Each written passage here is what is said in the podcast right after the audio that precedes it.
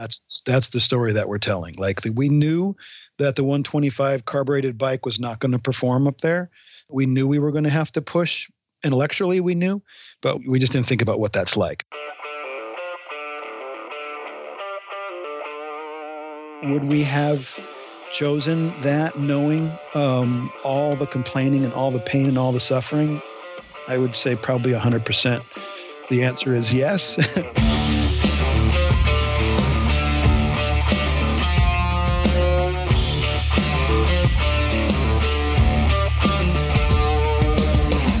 This is Adventure Rider Radio. I'm Jim Martin. Stay with us. We got a good one for you.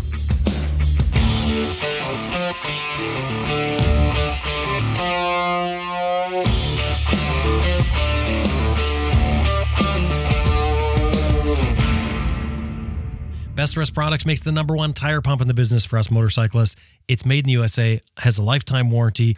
They're the place to buy Googletech filters in North America. Their website, www.cyclepump.com. Max BMW Motorcycles has been outfitting adventure riders since 2002. 45,000 parts and accessories online ready to ship to your door. MaxBMW.com. That's M A X BMW.com. Green Chili Adventure Gear makes heavy duty strapping systems to fit all motorcycles.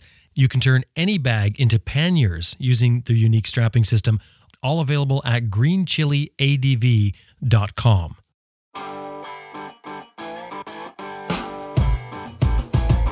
Hi, I'm Sam Manicom. Brian Field. Ted Simon. Justin Van. Herbert Schwarz. Nathan Millward. Amy Coach Stroud. Sterling Noreen. Grant Johnson. Ben King, and you're listening to Adventure Rider Radio.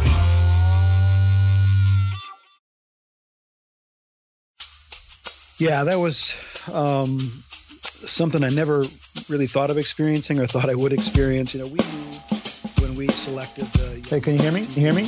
I can hear you well. Hey, Jim. Yeah, are you good with that? Yes. So I think that I've gotten all my mutes properly muted. You've got headphones there. Yeah, that's what I have on. Altitude sickness. Okay. Medema. My name's Tom Medema. Tom.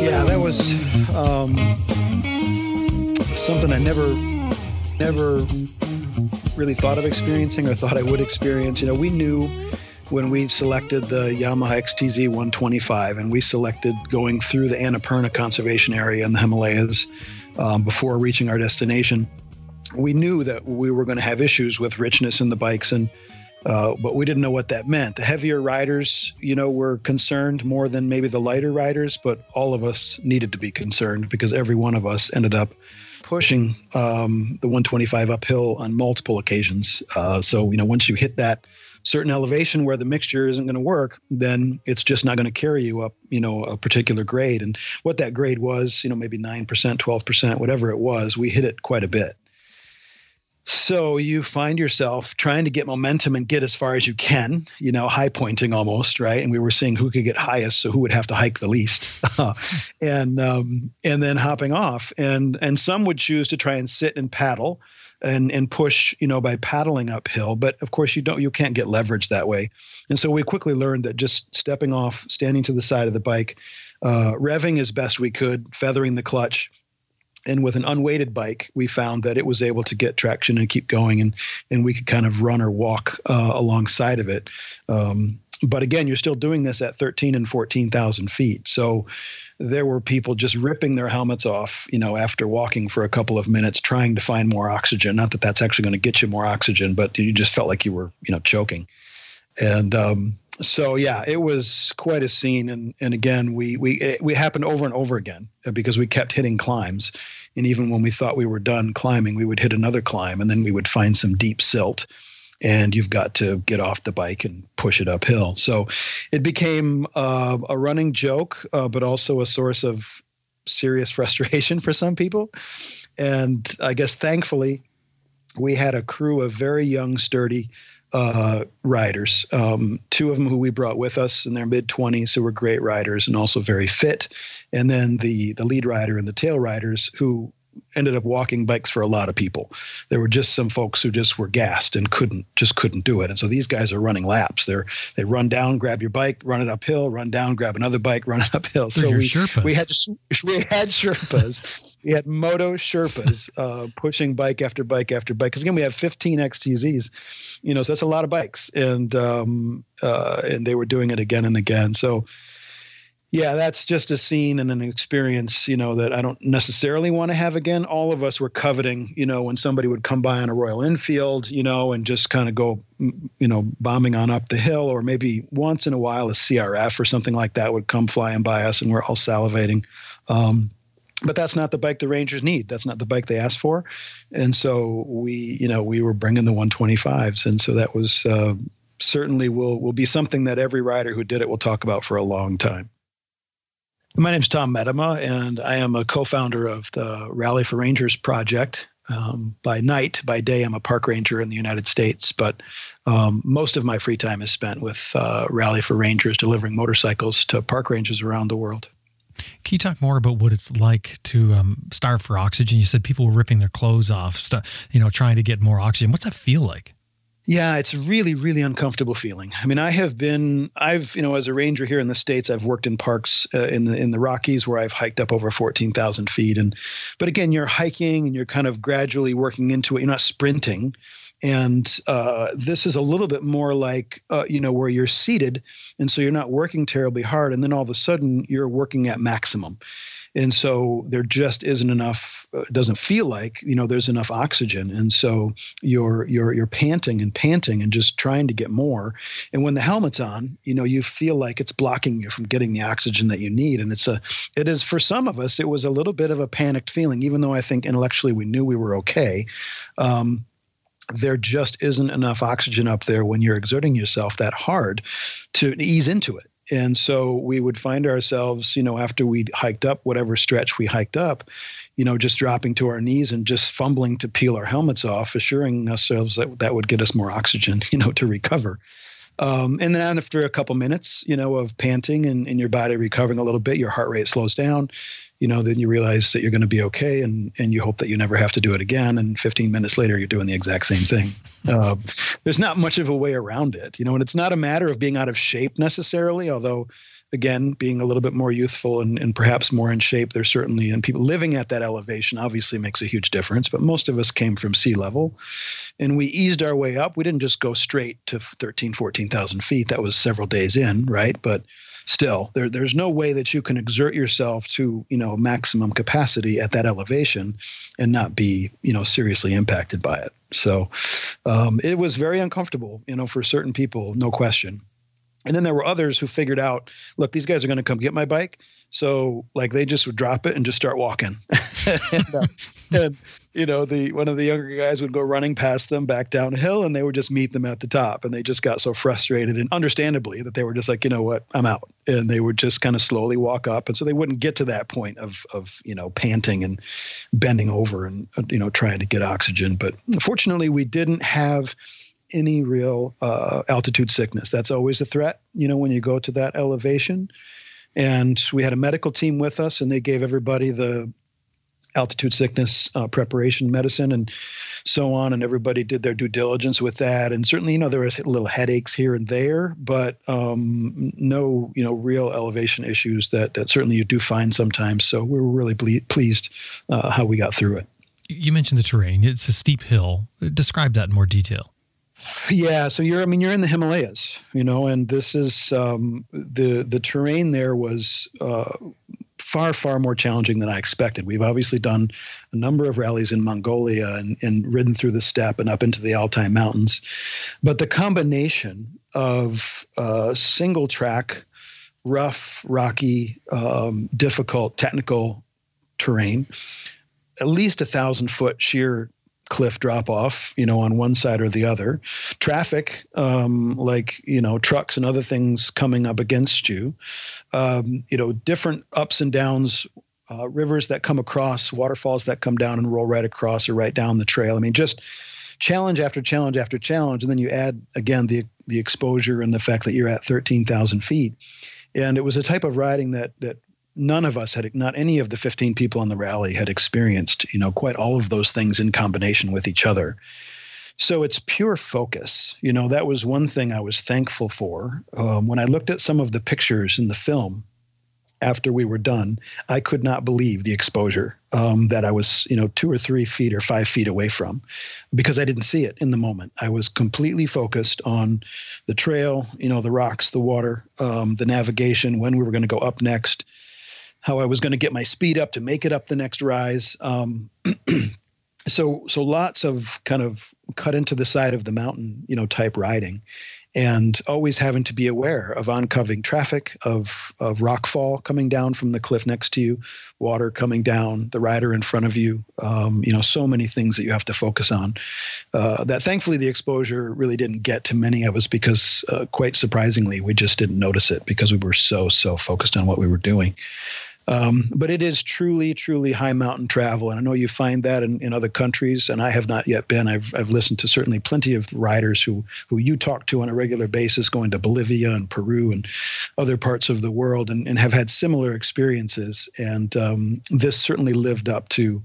Uh, to the billing, uh, you know, of of being high mountain, uh, dangerous travel. Now you're not on a chain gang doing this. This is this is not something you're forced to do. You're not in an Ironman contest, Ironman, where you're you're trying to compete to win a, a prize for this. What the heck are you doing up there pushing your bike up a mountain in such yeah. tough conditions? That's a really good question. I think most of us have been asking ourselves that question. You know, the goal was to get the motorcycles to Chitwan National Park which is in the southern part of Nepal on the Indian border. It's down in, in the very temperate um, kind of rainforest jungle type of zone. And so we could have chosen to ride from Kathmandu uh, south. We could have taken a much easier route. But what we always try to do in these rallies um, is to add uh, different types of experience and different types of landscapes so the riders get a full picture of the country and the types of parks they have there. And of course, the Himalayas are a draw, right? You, you look from Kathmandu and you look down towards Chitwan and you see that if you go the other way, you know, we, you can go to Annapurna conservation area, which is a huge protected space um, in Nepal, and into the Upper Mustang region, which is is very rare. They only issue uh, a few thousand permits a year to visitors to the Upper Mustang, uh, Thang, and up to the Tibet border there.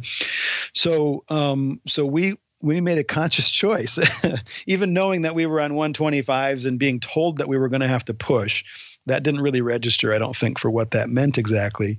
Um, but that was a huge draw for people, and that's part of what we're doing here in, in, in recruiting people to do rallies with us, is creating an adventure, creating an experience that they're going to be able to have along the way, not only to give the bikes a little bit of a test and to break the bikes in, um, but to experience and see the country and the challenges that are faced by the rangers that we're giving the motorcycles to.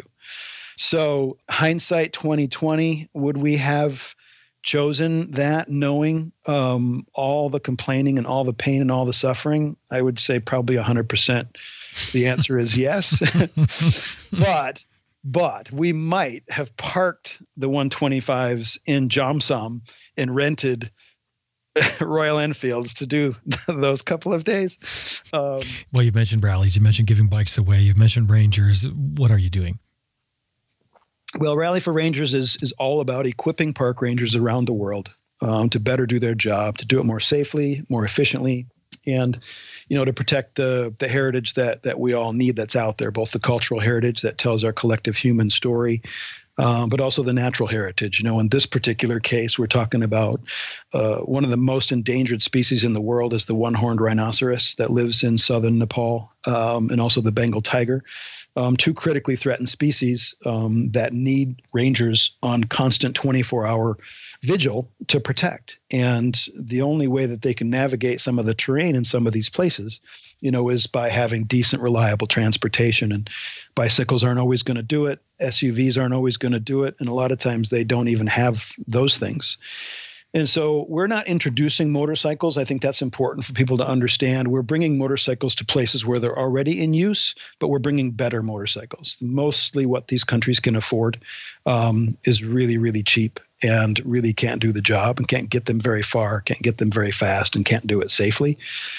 So we bring better motorcycles um, to help park rangers protect these special places. And I mean, we'd love to get a new motorcycle in the hands of every park ranger in the world who needs one. You know, and that's a it's a pretty broad mission. And um, but there's a lot of people out there we're finding who both want to help protect these special places and want to have an adventure doing it. And so everybody wins. You know, we get this incredible adventure. They get a new motorcycle, and um, they uh, they do a better job, uh, you know, of protecting um, and then I think since we last spoke, uh, you know, two of the motorcycles that we donated in northern Mongolia were burned by poachers. Um, they actually burned burned the bikes in the shed, you know, that housed them.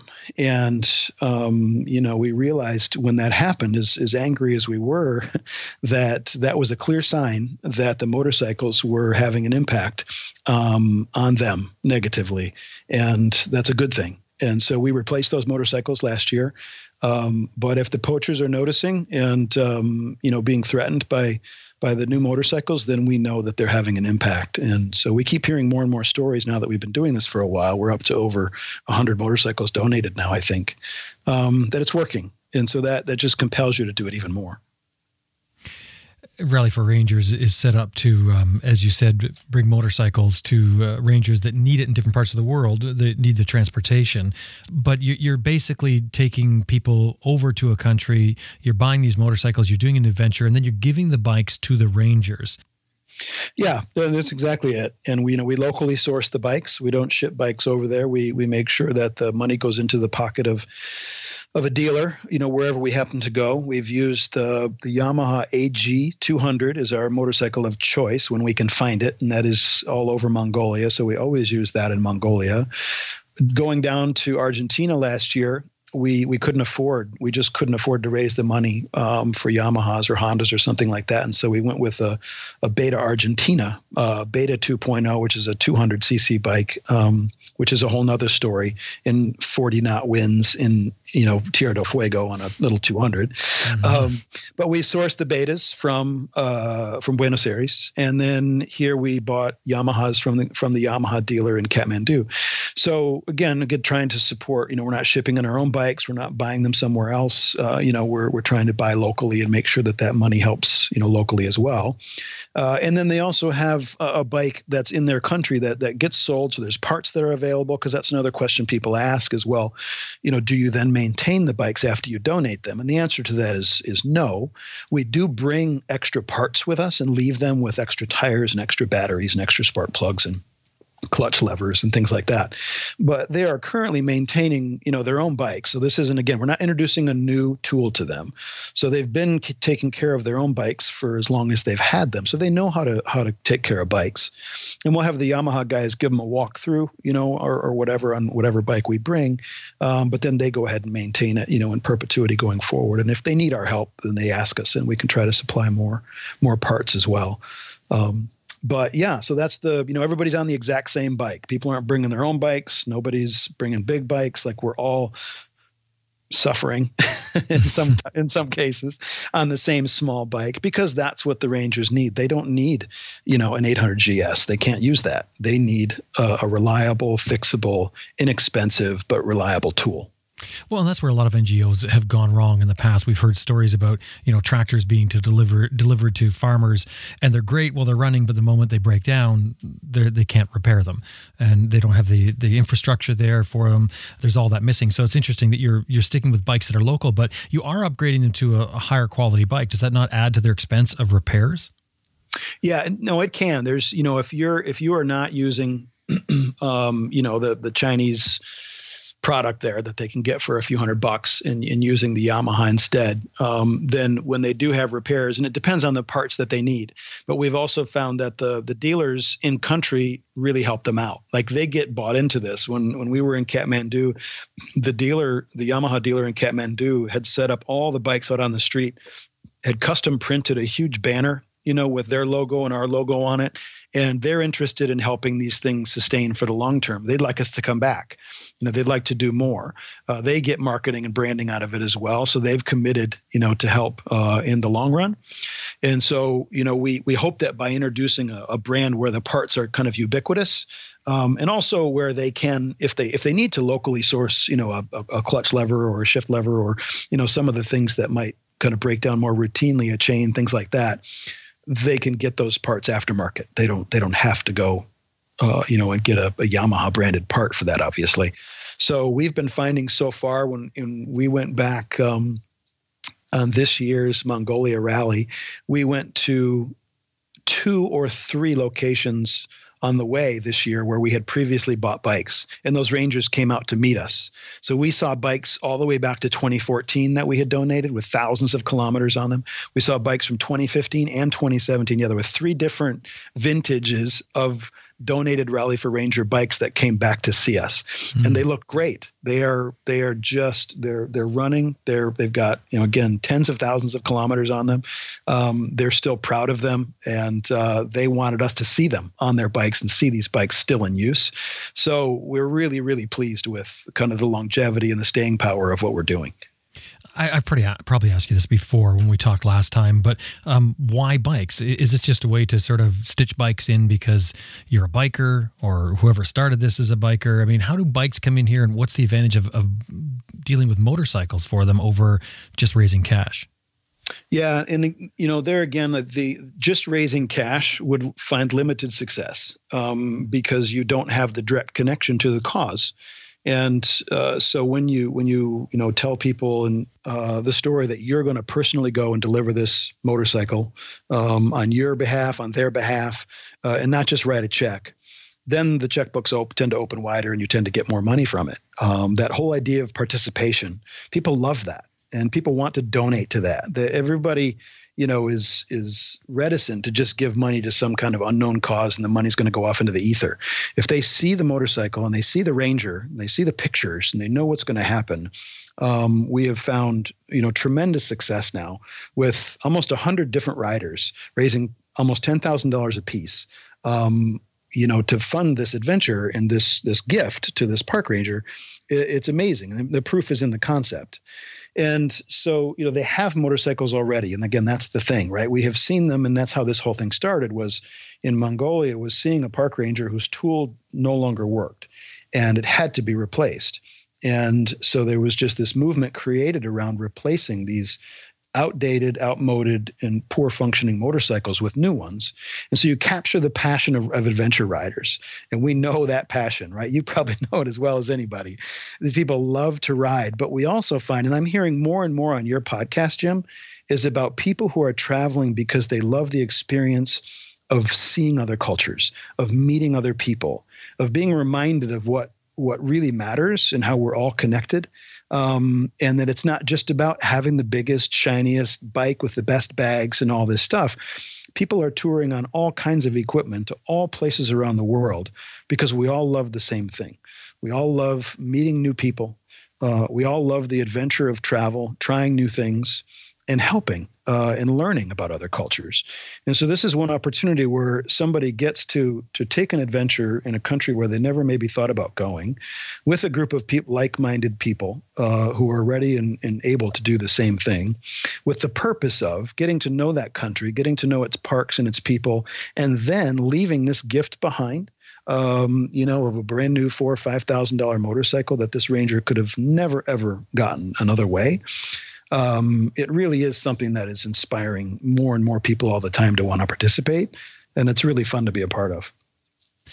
It's a pretty unique setup here, and and uh, and really one that that works so well because you've got a person that may be interested in participating. They don't even have to pay for it all themselves. They raise the money from people around them, uh, all for a good cause. They go on a vacation they have an incredible adventure. They're helping people. Um, they have integration into the locals that you wouldn't otherwise get because you have an organization doing it. And then, like you say, walking away knowing you just did something great with your vacation.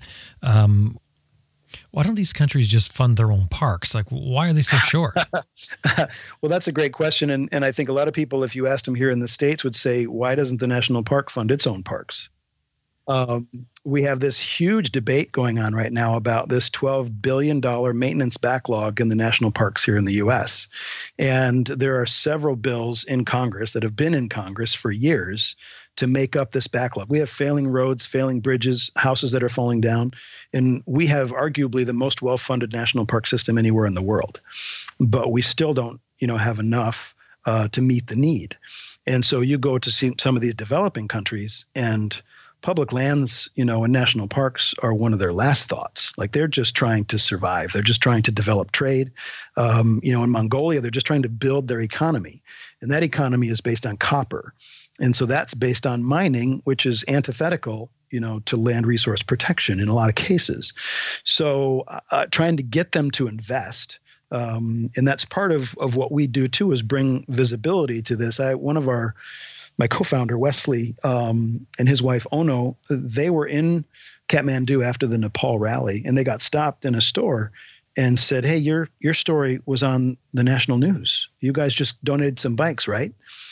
And so we were actually unknown to us. We were on the national news in Nepal about what we were doing and so those those kind of things are added benefits that people see what we're doing and it, it, helps to grow the economy of the place. Public lands national parks we're finding in tourism are are growing the economy of some of these developing nations. And so if we can get them to do more around protection of species and special places so that people will come from other countries and spend their money to visit and be a tourist there well, that's a, that's an income and a source of, of for their economy that isn't related to extraction and things that actually harm you know the environment. So um, so that kind of investment is something that we just don't see enough of in, in developing countries, and so we're helping to bring some awareness to that. Um, and if we can be on uh, you know the national news in places like Mongolia and Nepal, showing that the international community loves their parks and is investing in their parks, then they might do more of it as well.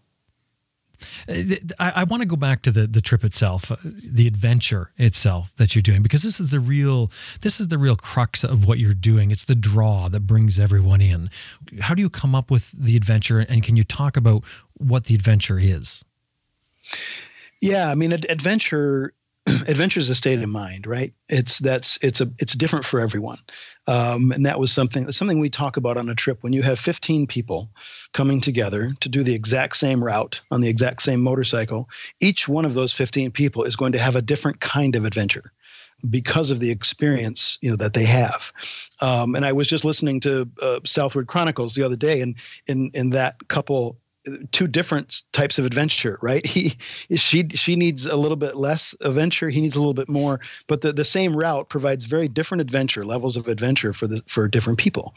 And so when we're planning, uh, you know, and trying to execute one of these these routes, as I mentioned, we we obviously want to touch a lot of open space in national parks, not just the where we're donating the motorcycles, because we want people to see um, all the different aspects of what a country has and what the rangers go through and and some of the challenges you know that they face. And so what they do on a daily basis isn't adventure necessarily to them. It's it's what they do. And yet when we go over there and, and start riding on the terrain that they patrol every day, it's all sorts of adventure for us. Um, so you also get some perspective, you know, that way. So we want to plan routes that are, I guess, technically speaking, they're around a thousand kilometers. That's what we figure is over the course of of seven to nine days riding in the places where we go, uh, in Mongolia in particular, you know, 900 to 1200 kilometers roughly you know kind of figures out to be the right amount of time in the saddle every day because you don't you don't want 10 hour days um, you don't want four hour days you but you don't know. That's the thing. That's what i what i preach on every introductory phone call to every rally. The first thing that i say after i say hello and we do introductions are the two words adaptability and flexibility because things are going to go wrong. In Mongolia this year, we had scheduled a ferry ride. Um, we got to the ferry, nobody in sight, nobody around for hundreds of miles, probably.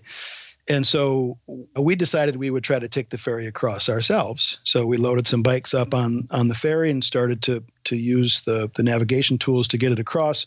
Halfway across, we realized there's an underwater cable. The ferry's locked we can't get across.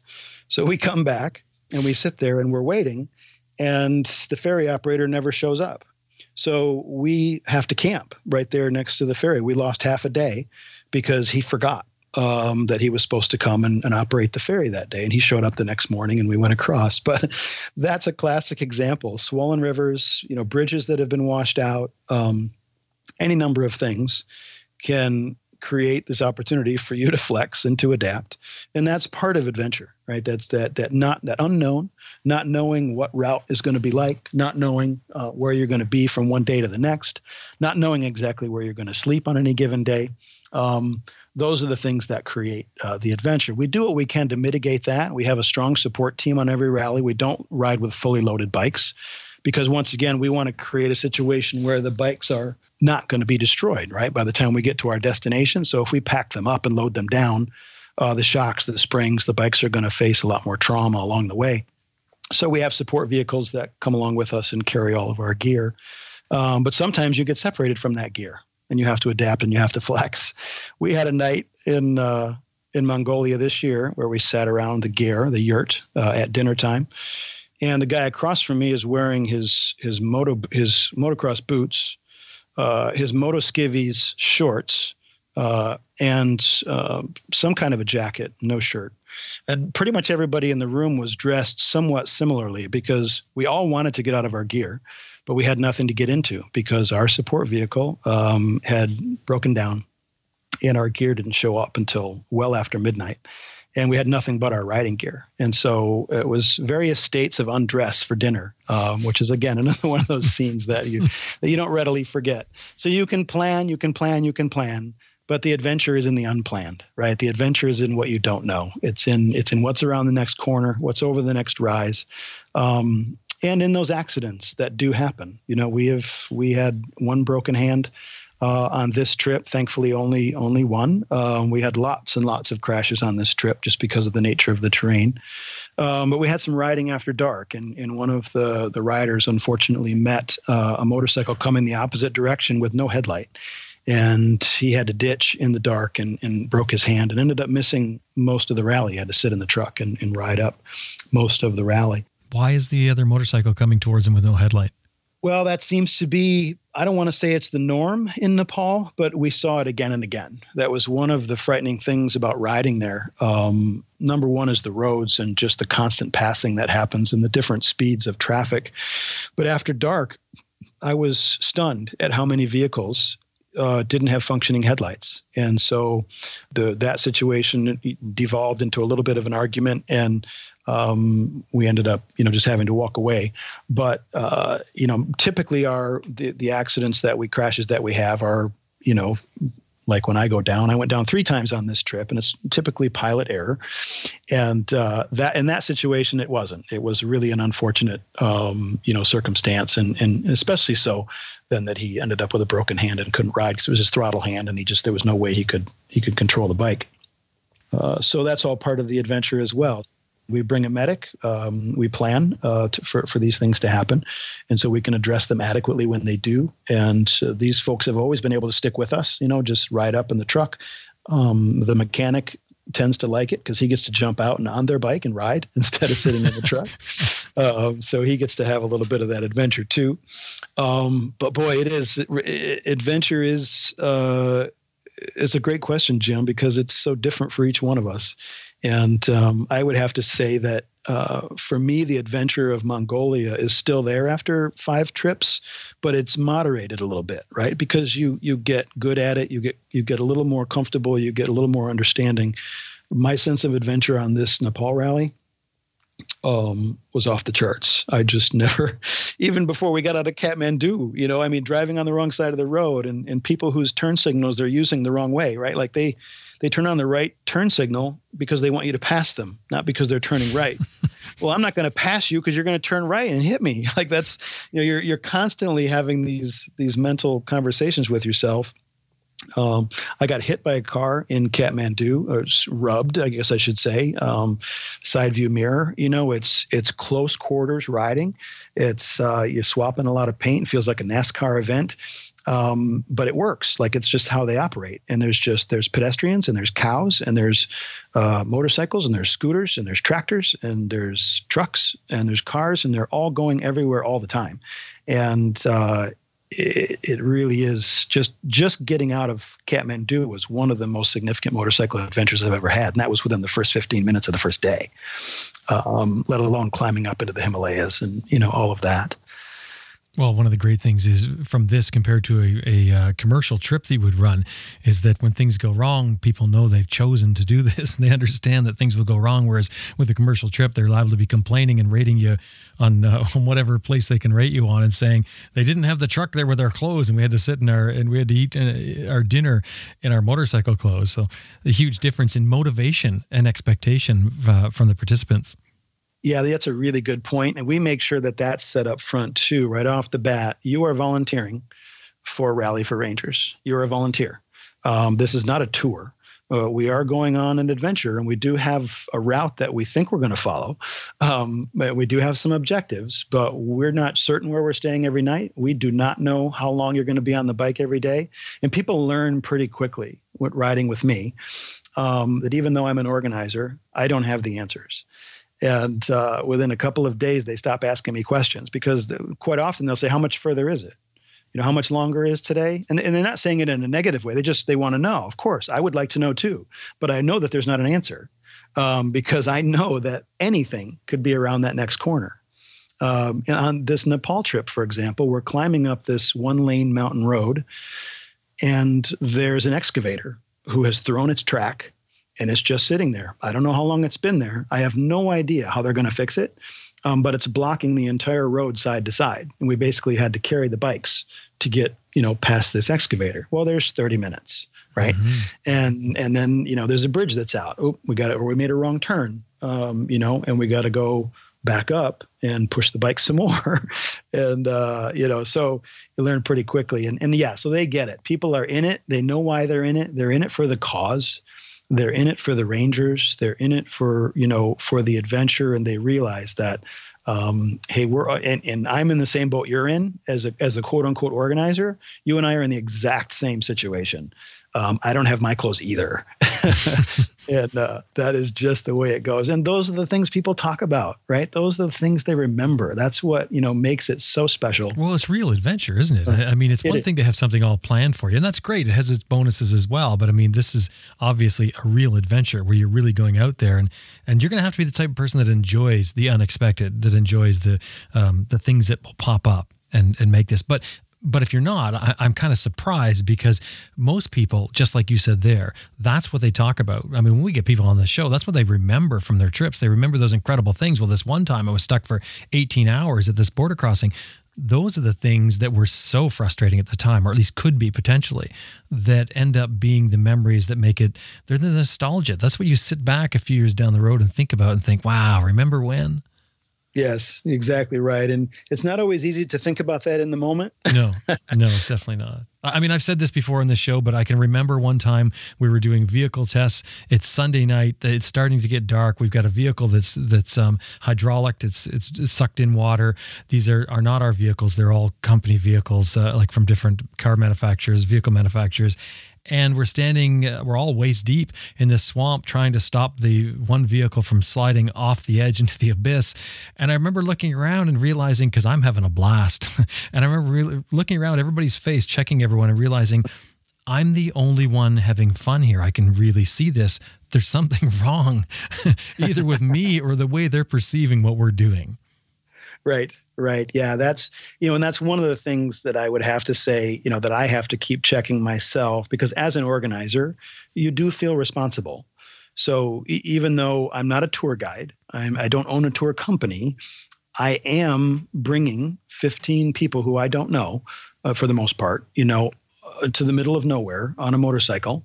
And so when we're at 14,000 feet and we're about to go down some steep, treacherous mountainside and it's snowing like crazy. I'm sick to my stomach. Not because I'm concerned about my riding so much as I just don't want anybody to have a bad experience like or, or, i mean i mean a tragic experience right and so you, you know you do you do have those you know those feelings along the way when when people are cursing and when they're angry and when they're pushing their hill bike uphill or having somebody else do it and cursing because this is the dumbest thing ever in the moment i'm like oh they might not come back. Um, and then of course when you're all said and done and you know the beer's flowing and everybody's talking they're like sign me up for next year. I can't wait. You know and,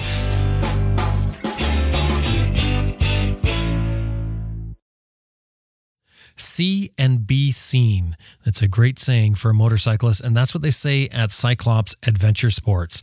Uh, we had Daryl from Cyclops on a while back. Cyclops is a family operated business, and I like that, you know, because with a family operated business, you, you can pretty much guarantee this can be run with pride because they're the ones answering the phones.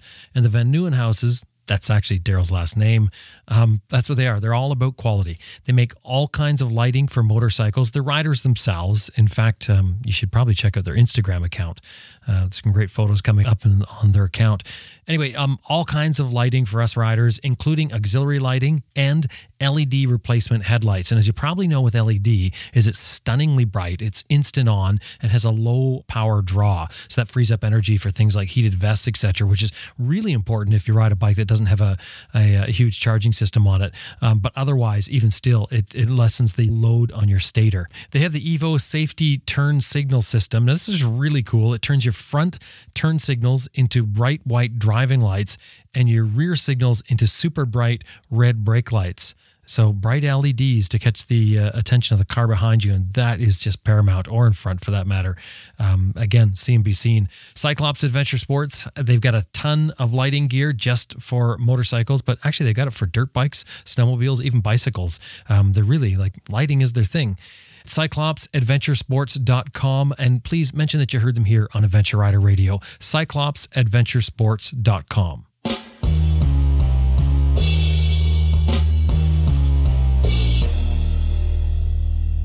IMS has been around since 1976, making foot pegs like the ones that I run on my bike.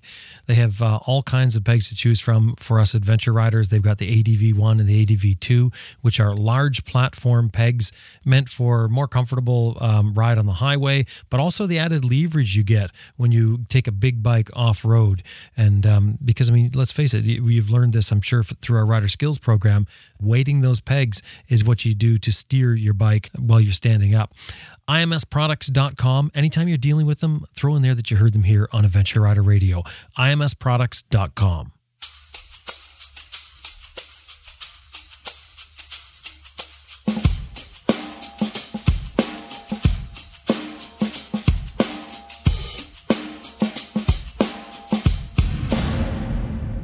hey, who plans the route? How do you, how do you figure out where you're going to go? What's the objective with the route, and what sort of local support do you get along the way, or do you have planned? Yeah, that's critical, right? So the how we choose parks, we have to have obviously a park where the motorcycles are used and needed. We have to have an NGO in the country of origin to buy the motorcycles, get them licensed and insured. We can't do that. And so we've got to have a local nonprofit partner um, that can do all that work for us and make sure that the bikes are paid for and licensed and ready to go when we get there. Um, and then we need uh, we do need a tour company. Uh, of some kind to to make any reservations that have to be made or supply any camping that has to be done or that sort of thing. So in Mongolia, the, the the executive director, the president of the Mongol Ecology Center, which is our nonprofit, he actually also runs uh, Mongolia Quest, which is just a phenomenally successful tour company in Mongolia. And so he knows the country upside down and backwards. And if you've heard of the Eagle Festival in Mongolia that they do now every year, he was an organizer of that. So Badrul is his name, and so he he helps with all the Mongolia stuff and just has it dialed in. He already gave us three options for next year to consider. He also did along with my partner Wesley, all of the planning on the route um, in Nepal, and worked with a local tour company there because the local tour company then provides the you know the pickup trucks and the support drivers and that sort of thing. And then in Patagonia, it was actually Moto Discovery, Skip and Alex from Moto Discovery out of Colorado. Um, but we contracted with them, um, and of course they gave us a great rate because they love what we're doing.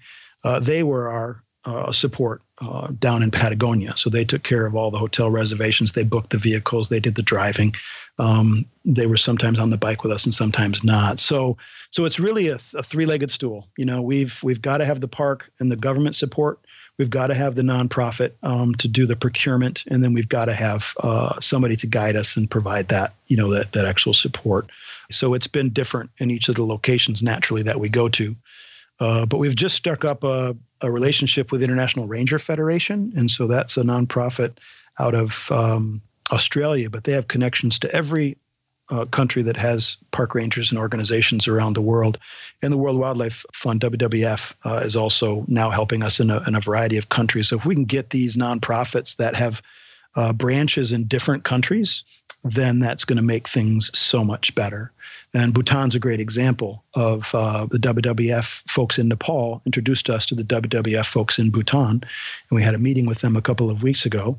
And we may end up doing a rally uh, in Bhutan, which, by the way, speaking of going back to what we were talking about earlier, Bhutan, instead of GDP, gross domestic product, Yeah. um, they have their uh, GDH, gross domestic happiness, and that's a real thing. And uh, you can you can Wikipedia it, and they measure their happiness quotient in that country. And I'm like, I want to go there. that sounds, you know, like an amazing place. Mm. So they also uh, have an so the- interesting symbol in their country that they um, that you find everywhere. Is that the um, the uh, the Buddhist symbol that was uh, co-opted by our Nazi friends? Uh, from what I understand, is the penis they seem to have uh, all Oh, over the that place. Yes, that's the fertility. Yes. Um, thank you.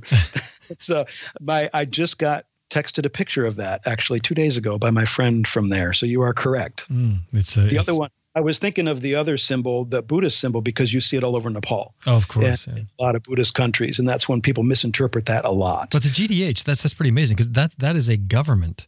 Um, yes, that's, that's absolutely. that's a government thing where they're where they're they're measuring the happiness of their people. I mean, it's pretty amazing. It really is, and and the United Nations, you know, has not adopted it, but they've recognized it, and a lot of countries have studied it. And uh, when you start looking into it, it's it's quite fascinating, and it's tied to ecology. It's tied to environmental health, social justice. It's like, wow, they are onto something. Um, and so we'd love to support, obviously, what they're doing. So that's um, I don't know yet, but that's um, that's on the radar for sure. The the um, the bikes that you're supplying to the rangers, the rangers are using them to to make patrols, uh, etc. Um, how does it change what they do? they're you know what they're able to do uh, is patrol vast segments of, of land. Like, see here in this in this country, we have you know in a place like Yosemite, we have you know a thousand employees and hundreds of rangers, and they just have a couple to to patrol parks the same size.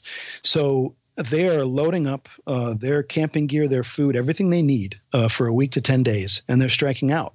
And they're on their own, and they're not armed in Mongolia, and they're patrolling. And so they're they're looking for poachers, they're looking for illegal mining, they're looking for other threats, they're inventorying species, um, looking at the effects of climate change, and all these things from the back of a motorcycle and or a horse.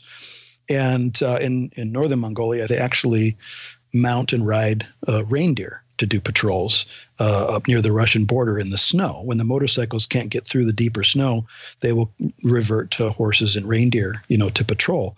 But they'll ride the bikes in the winter as well. I've seen pictures of these bikes over there, fully tricked out with yak wool seats and handlebar covers, and they're riding, and it's um, you know it's 30 below centigrade, um, and just incredible, um, sturdy rangers and so they're they're they're taking all these measurements and they're doing this inventory and they're patrolling and they're observing and um, all of it for the most part. I would say probably 80% 70 to 80% of their their patrol year is spent on a motorcycle and so uh, it's an incredibly useful and important tool for them that they couldn't live without.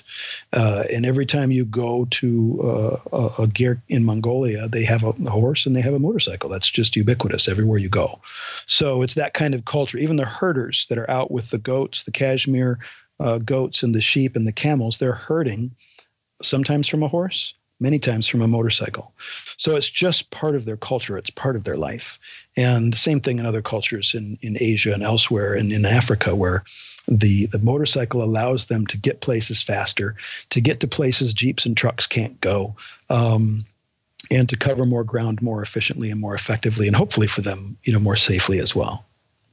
With with them going off on their own, you know, say packing their camping gear and their food, etc., and them being the only ones in small areas when going to remote remote places, it would seem somewhat futile to deal with or even worry about poachers because, I mean, what do you do when you when you arrive to somebody who's poaching? Obviously, they're armed and you've got a, a reindeer and, and your camping gear. Yeah, and so in the in the case of Mongolia, what we find, and again, every country is different, right? So poaching in Africa, Um, and, and the ranger work in Africa is lethal. There was just a ranger in Virunga National Park killed last week by poachers. That happens all the time in Africa. In Mongolia, because it is not a gun based culture, most of the poaching that's happening is not actually happening with firearms. It's happening with traps um, or other means. Mm. And so the the rangers there don't face the same. The, the poachers run. They they don't confront. And so, and then the rangers will go, if they need to, they'll go find a local law enforcement person and they'll track them down, that sort of thing. So it is very different. And we've been working with the government of Nepal and through some of our nonprofits there to try and get firearm authority for the rangers there because we feel like that's only going to increase uh, as time goes on, um, the the risks and threats to them. Um, but there have been very few um, interactions, and as I mentioned earlier, the bikes were burned, but they're not hurting the rangers in Mongolia specifically.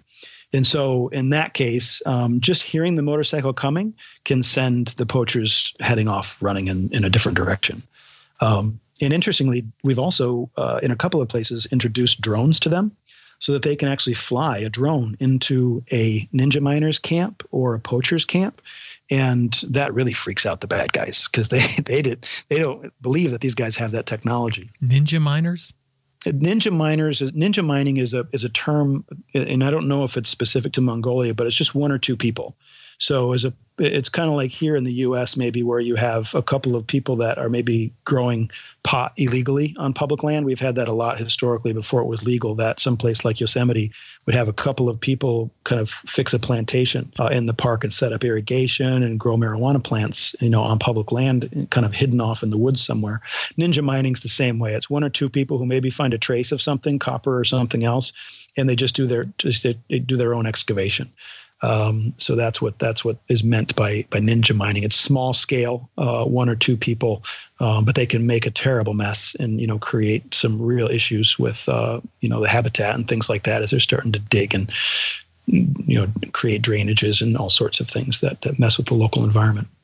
So, when it comes to Mongolia or the other uh, parks that you've helped, let's let's talk about Mongolia in particular. When these uh, the ranger finds someone doing something like this, what do they do? Do they have the uh, the backup? Is there infrastructure there for them to actually get something done, or are they just logging yeah. it? Yeah, so there, there, there is infrastructure for that. They work with local law enforcement, and so, and the, you know, quite often they know each other. So that's that's the other thing you find a lot. You don't find a lot of international people coming in to Mongolia to do poaching, you find a lot of local community members doing it. You mean the ranger knows the person the, that's poaching? That's correct. Oh. Exactly. They they they often even know about it ahead of time. Like they hear rumors, right? They, these are small towns and small communities.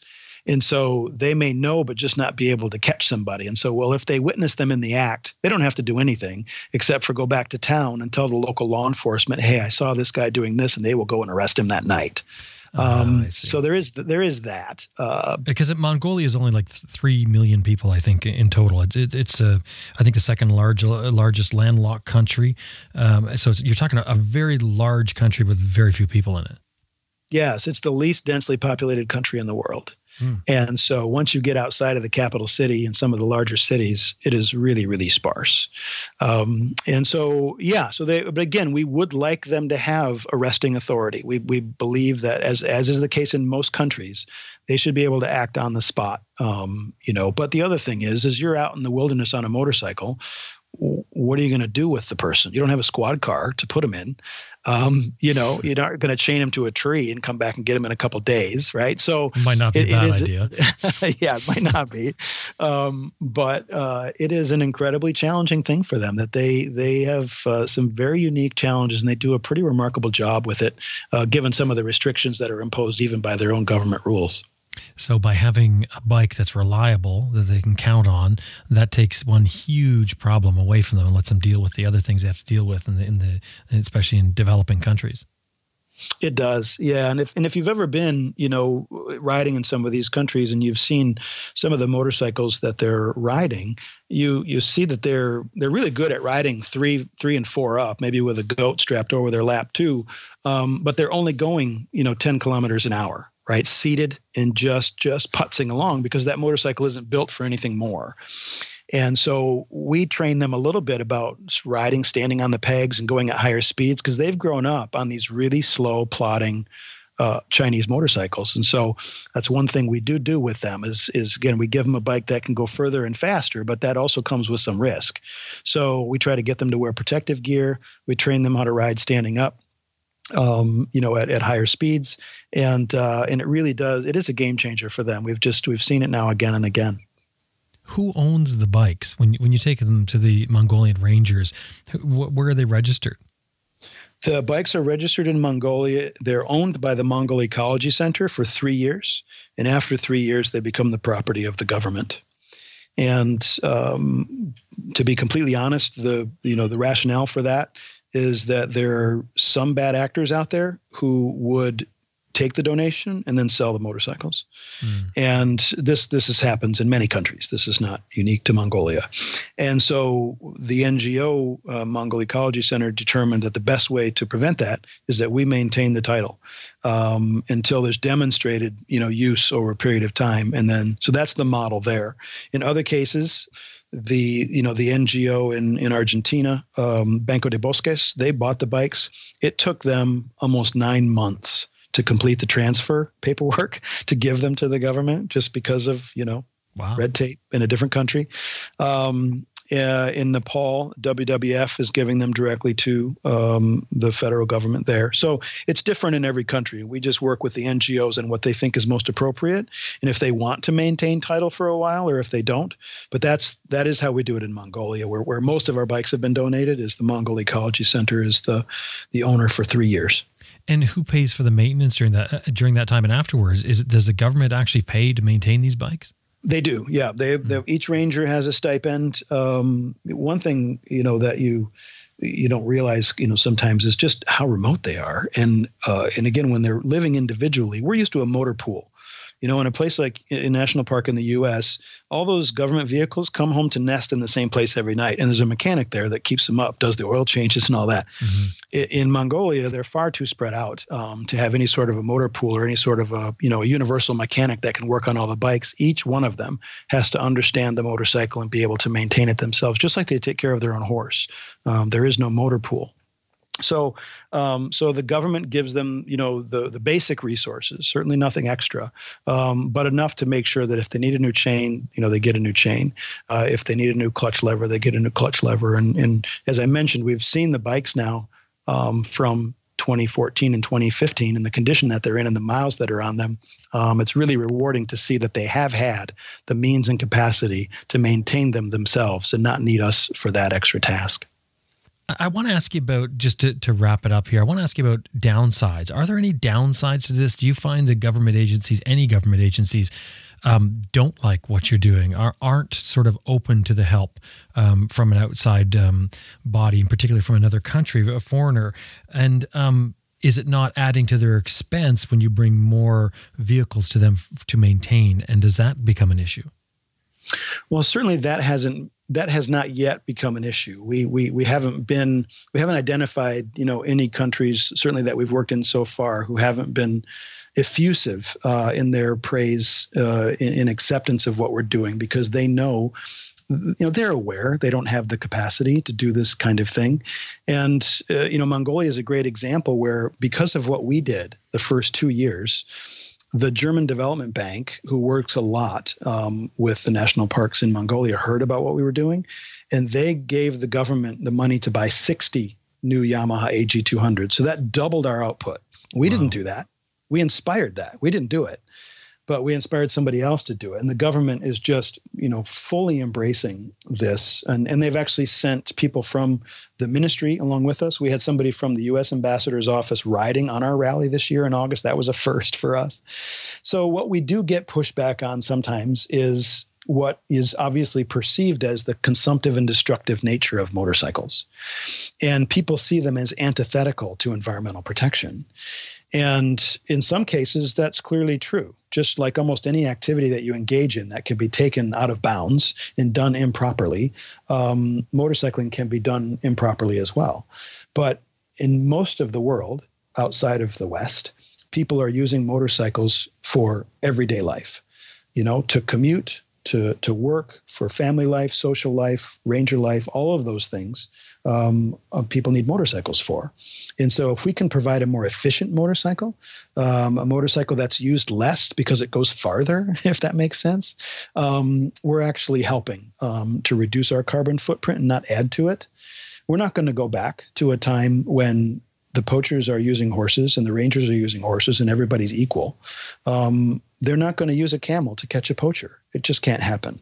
And so um, so that pushback, you know, does does happen sometimes, and I understand it. I understand that people don't want us to use petroleum-based transportation, and and when electric motorcycles get to the point where we can donate e-bikes to a park somewhere, um, man, we'll be right there, um, and and we're headed that way, but we're not there yet.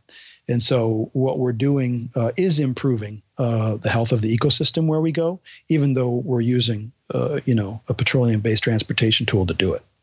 And I think this is some of the problem with naysayers um, is they'll take something like that and they'll use that to try and discredit the whole operation. And, and the fact of the matter is, there is no perfect cure other than if humans weren't here. Um, there's no perfect cure for this sort of thing. You, you have to work with what you've got, and I think that's that seems to be what you're doing. Well, yeah, no, you think you're right. I mean, we're not, you know, we, we can't just snap our fingers and have everybody stop driving. Um, nor should we. That's just not. There, there are a lot of solutions out there that we can all be a part of to move the ball down the field. And each time one of us looks at investing in a new vehicle for ourselves, we need to consider a lot of things about that vehicle, including, you know, planetary considerations, not just our own. And the same thing as we go through the process of sourcing these motorcycles.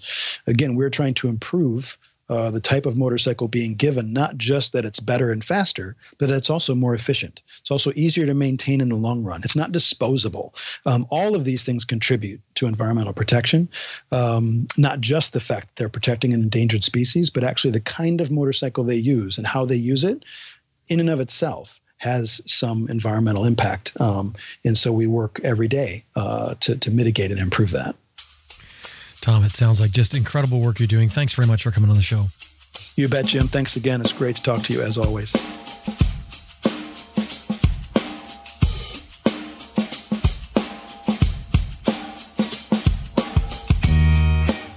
Rally for Rangers. That was Tom Medema from Rally for Rangers. Their website, rallyforrangers.org. And of course, that link and more is in our show notes.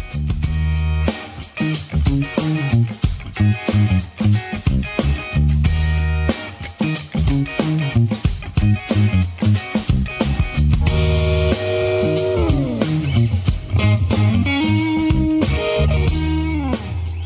remind you that this episode has been brought to you in part by Max BMW Motorcycles at www.maxbmw.com. Also, Best Rest Products at www.cyclepump.com. Green Chili Adventure Gear at greenchiliadv.com and MotoBreeze Chain Oilers at motobreeze.com. Hey, you do us a great favor if anytime you're dealing with these companies, anytime you see them anywhere, you mention that you heard them here on Adventure Rider Radio.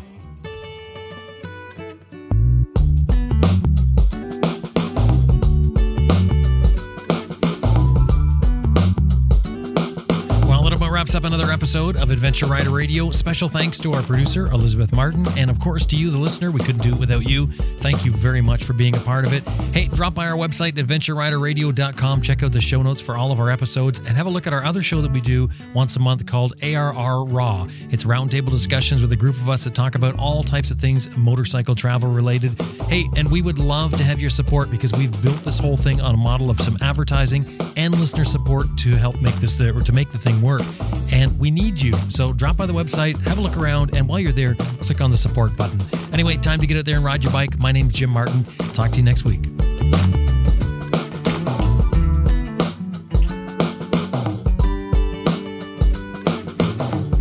I'm Liz Jansen, and you're listening to Adventure Rider Radio.